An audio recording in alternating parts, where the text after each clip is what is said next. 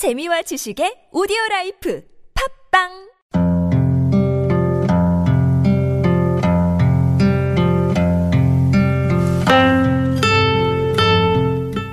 가슴에 담아온 작은 목소리.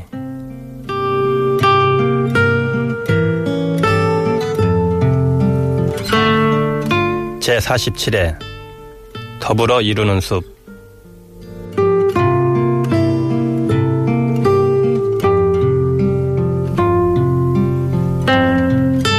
안녕하십니까. 가슴에 담아온 작은 목소리 김영호입니다.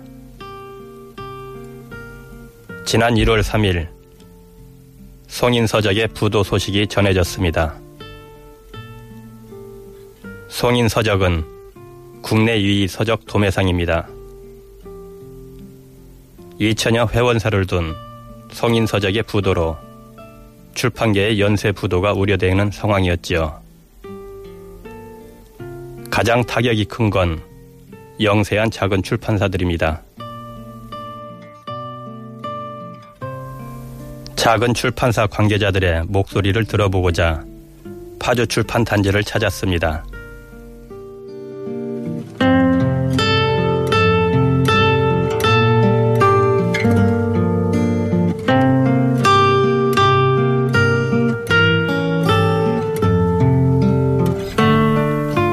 경기도 파주 출판단지에서 만난 분은 유주 출판사라고 하는 1인 출판사를 경영하는 조성웅 씨입니다.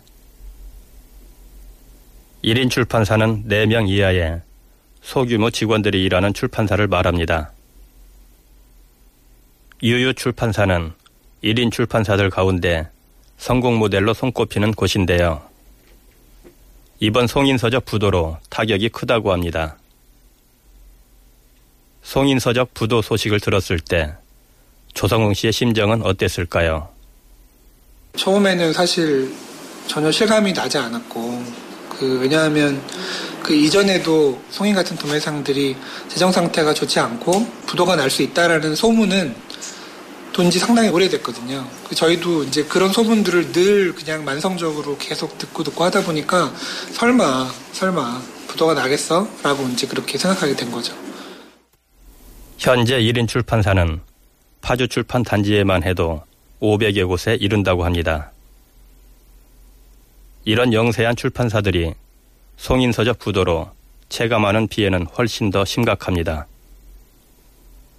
계속해서 조성웅 씨의 이야기입니다. 부도가 나면서 벌어들인 그 순수익의 상당 부분이 이제 네, 손실을 보게 된 거죠. 저희는 어음 한 4천만 원 정도에다가 네, 잔고 천만 원 정도 해서 네, 5천만 원 가까이 피해를 입었습니다. 이 이번 사태는 사실 작은 출판사들은 거의 뭐 이 업을 더 이상 이어가기 힘들 정도의 타격을 입은 출판사들이 되게 많습니다. 현재 송인서적 부도는 전체 670억 원 규모인데요. 문제는 송인서적을 통해 거래하는 업체가 매우 많다는 겁니다.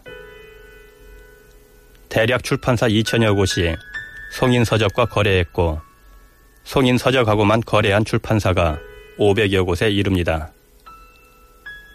이들은 거래 금액을 떼었을 뿐만 아니라 당장 신간 유통에 곤란을 겪고 있습니다. 서점 역시 마찬가지입니다. 동네 서점 대부분이 송인 서적과 거래했습니다. 하지만 국내 출판계의 구조를 잘 모르는 경우 서적도매상 하나가 부도났다고 해서 왜 이렇게 난리일까 생각할 수 있습니다. 국내 출판 유통 시스템에 대해 출판 문화 전문가 장은수 씨에게 들어봤습니다.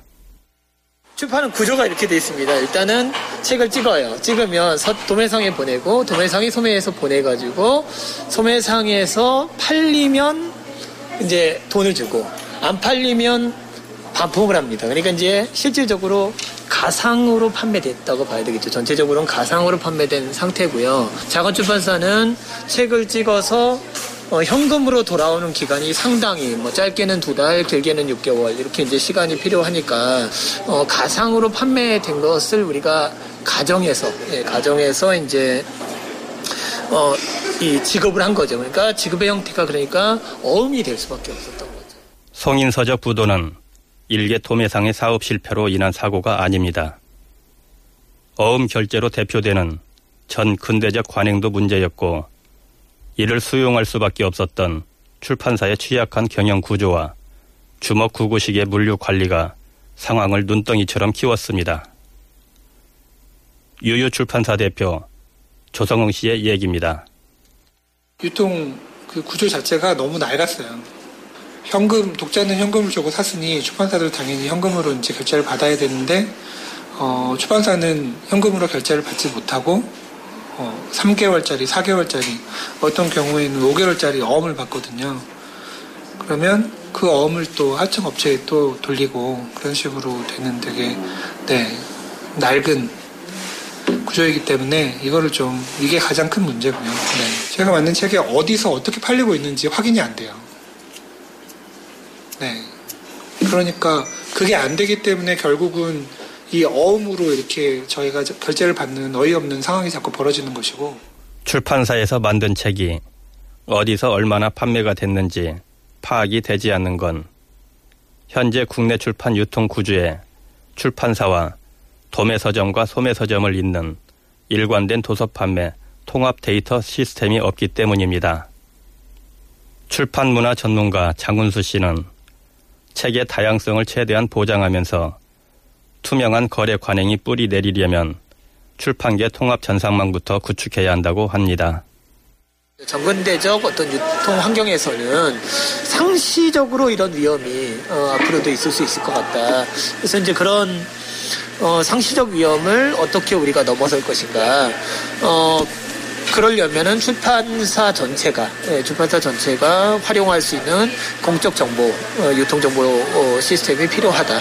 송일 소식의 부도가 그러면 어, 이거에 굉장히 큰 필요성 필요성을 느끼는데 굉장히 큰 촉매제가 됐다고 할 수 있을 것 같습니다. 그렇다면 외국의 경우는 어떨까요? 계속해서 장훈수 씨의 이야기입니다.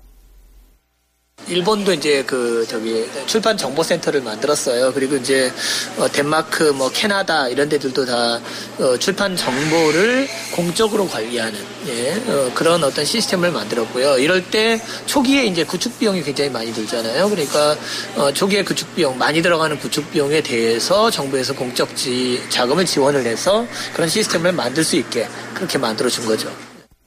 출판 문화 전문가 장훈수 씨는 국내 출판계에 이러한 유통 시스템을 정착시키기 위해서는 이해관계 당사자들이 아닌 제3자, 즉 정부의 역할이 필요하다고 말합니다. 장기적으로 이걸 만들어야 되겠다, 꼭 해야 되겠다 이런 의지를 가지고 출판계, 서점계, 정부가 힘을 합쳐가지고 이제 그 이거를 계속 끌고 가는 게 이제 정상이고요.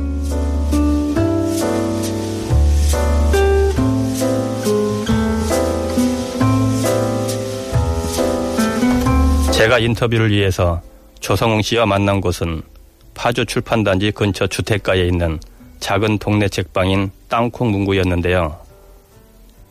책을 가까이 하고 싶다면 멀리 있는 대형 서점을 찾아가기보다는 가까이에 있는 동네 책방부터 둘러보는 건 어떨까 하는 생각이 들었습니다.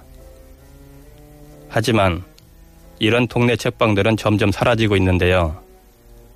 그런 가운데 한적한 주택가의 땅콩 문구를 연 주인 조영희 씨를 만나봤습니다.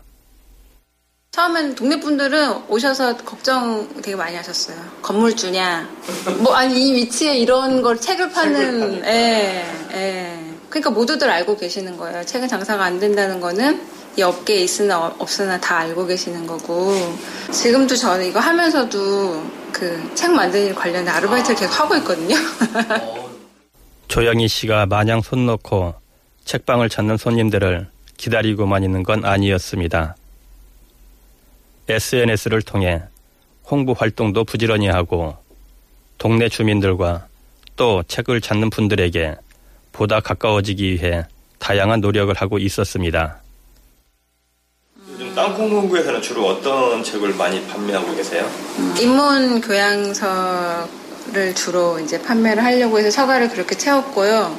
근데 동네 서점이어서 인문 교양서만 팔 거야 이렇게 고집은 안 하게 되더라고요. 처음에는 가령 어린이책 그림책도 없었고 그런데 이제 동네에서 왔다 갔다 하면서 찾아주시는 분들이 아 이제 애들 책도 좀 있었으면 좋겠다. 뭐 이런 책은 있어요. 뭐 소설책 있어요. 이렇게 문의를 하시다 보니까 찾는 책들이 이런 것들이 있구나 해서 이제 고 어, 제그 인문 교양서를 너무 많이 벗어나지 않는 범위 내에서는 야금야금 조금씩 넓히고 있어요.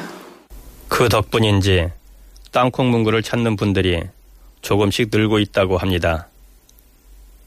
제가 갔을 때도 몇몇 분이 책을 고르고 있었는데요. 그 모습이 정겨워 보였습니다. 책 나오니까 뭐 이 책도 재밌겠다. 에콜로지스트 가이드. 이 책은 어때요? 좋아요. 이 책 마음에 든다 제목이. 대형 서점에 가면 그 규모에 압도돼 어디로 가야 할지 길을 잃는 느낌이 드는데 작은 동네 서점은 동네 사랑방 같기도 하고 집 앞에 작은 공원을 산책하는 기분으로 부담 없이 들를 수 있어서 좋은 것 같습니다. 조영희 씨는 스스럼 없이 책방을 찾는 동네 사람들을 보며 보람을 느낀다고 합니다. 동네 사람들한테 좋은 일을 하고 있다는 자부는 있어요. 책방에 한 번도 안 와보고 그냥 어른이 되는 어린이들도 많을 것 같거든요. 요즘 같은 환경에서는. 네, 근데 뭐 큰 대형 서점 말고 그냥 자기 동네에서 그냥 지나 엄마랑 지나가다가 와가지고 책도 읽고 그러다가 책도 골라가고 어떨 때는 엄마한테 책을 선물 받고 이런 경험을 한다는 것 자체가 나중에 되게 독자가 될 가능성이 높은 경험이기 때문에 네, 어린이들 데리고 많이 엄마 아빠들이 동네 책방 찾아주셨으면 좋겠어요.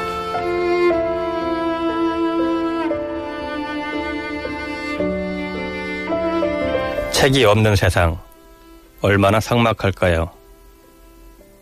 그리고 베스트셀러 몇 권만 봐야 한다면 그것 또한 좋다고 할 수 없겠죠.